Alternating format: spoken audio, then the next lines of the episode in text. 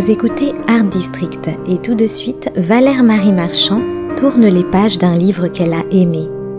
C'est la chronique au fil des pages.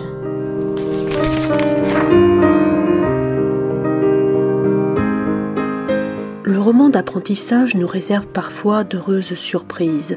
C'est en tout cas l'occasion rêvée pour revisiter l'œuvre d'un écrivain qu'on croyait avoir lu et pour revoir sa copie sur certains a priori.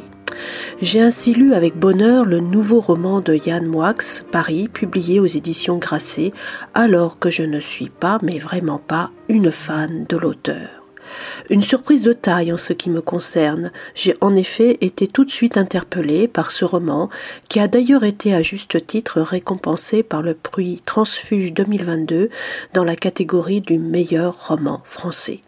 Autobiographique ou non, ce roman, qui est le quatrième tome d'une tétralogie intitulée Au pays de l'enfance immobile, est à mes yeux l'un des plus réussis de cette rentrée. En le lisant, j'ai eu enfin l'impression de lire un écrivain, bref, de me réconcilier avec ce mot un peu tombé en désuétude, la littérature. De quoi s'agit-il? D'un récit au demeurant assez classique, celui de la montée d'un jeune Rastignac en herbe à Paris, et de son initiation aux us et coutumes du parisianisme. Un sujet mille fois traité, me direz-vous, et pourtant. Il était temps, précise Yann Moix, de devenir écrivain. J'arrivais à Paris dans sans un sou, comme dans les mauvais romans qui avaient précédé ma naissance indigne. Je dormais une saison au centre Beaubourg où je retrouvai Nathanaël, le gardien de nuit, qui m'autorisa, comme jadis, à épouser les formes abolies d'un canapé défoncé. La nuit, les livres m'encerclaient de leurs ombres mémorielles, formant un bouquet d'étoiles.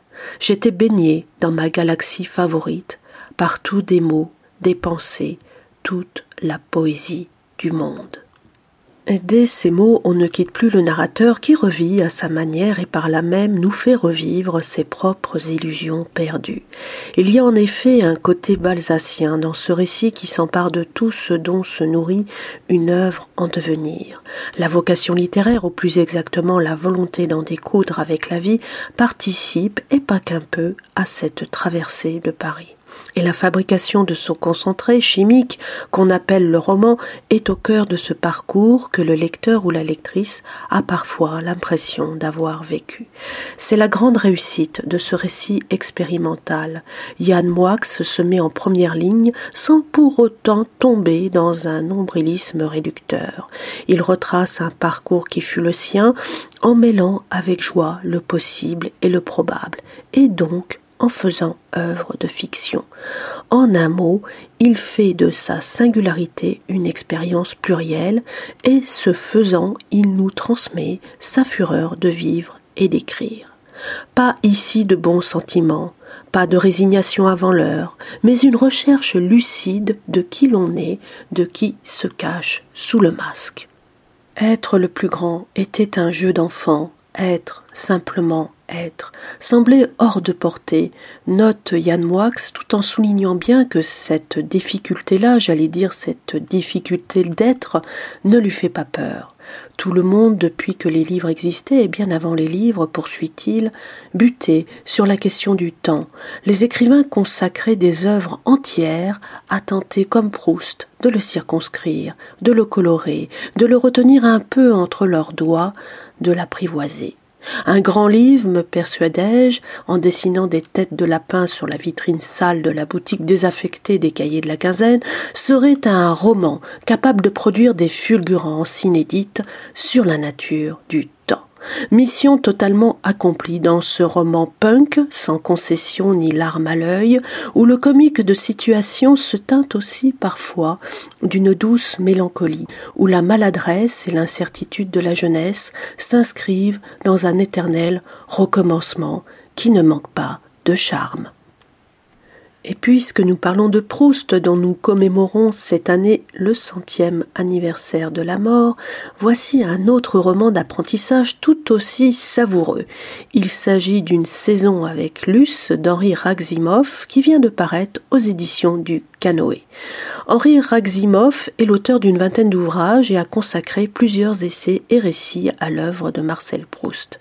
Raximov, qui connaît bien la diaspora juive polonaise de Belleville, s'est composé avec sa propre mémoire, avec ses chaînons manquants, avec l'oblitération de certaines blessures. Il y a du couturier chez lui, du rafistoleur de petits bonheurs, présents ou passés. Ce raccommodage ne va pas sans une autre recherche du temps perdu, la sienne, une immersion dans ce qui fut la bande-son de sa vie de lecteur. Dès lors, sa lecture de Proust fait corps avec son écriture. Son imaginaire s'en nourrit jusqu'à son paroxysme. Raximov écrit en effet comme il respire. Un point commun, me direz-vous, de plus avec Proust qui avait la phrase longue et le souffle court. Il en va tout autrement pour Henri Raximov. Lui a le style aérien, parfois un peu elliptique, de ceux qui swingent sur le fil de l'éphémère. Son ton se veut léger, un rien désinvolte, toujours sur le départ. Dans ce roman, son narrateur lui ressemble d'ailleurs comme deux gouttes d'eau. Il s'appelle Henri, il est un jeune écrivain en devenir et lors de vacances dans un village du sud de la France, il rencontre Luce Simonet, dont le patronyme lui rappelle étrangement un personnage de roman bien connu, Albertine Simonet, la fameuse Albertine de Proust. Bien évidemment, notre apprenti écrivain s'éprend de la jeune femme. Celle-ci est étudiante et prépare une dissertation sur Proust. Troublante coïncidence. Toutes les conditions du transfert amoureux sont dès lors réunies. Luce a des côtés Albertine et Henri, comme le narrateur de la recherche, ne sait plus trop où penche son cœur. Ce qu'il pressent, en revanche, c'est qu'il est taraudé par l'envie d'écrire, ou plus exactement par le désir de faire de sa vie un roman. Je me payais de mots, nous dit-il. Ça avait toujours été mon problème, les mots et les choses, leur rapport ou leur non-rapport et de constater quelques lignes plus loin, je me disais que c'était avec elle que j'aurais mon roman. Car qui dit roman dit aussi et surtout personnage, et le narrateur d'Henri Raximov a besoin d'une muse pour donner sens à sa vie.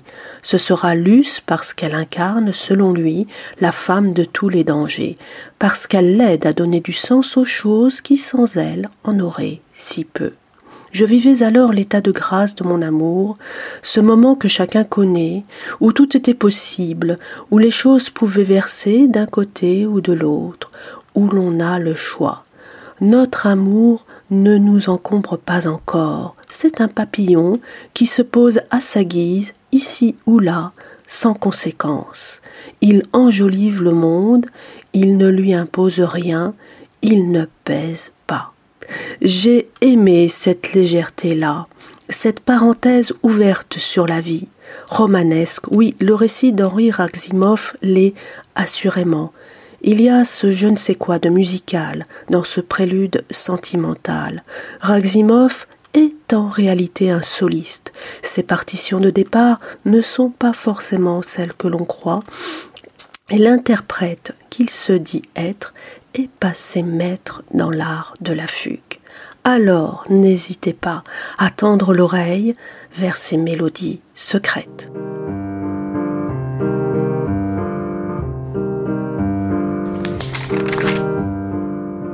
C'était Au fil des pages, la chronique littéraire de Valère Marie Marchand sur Art District.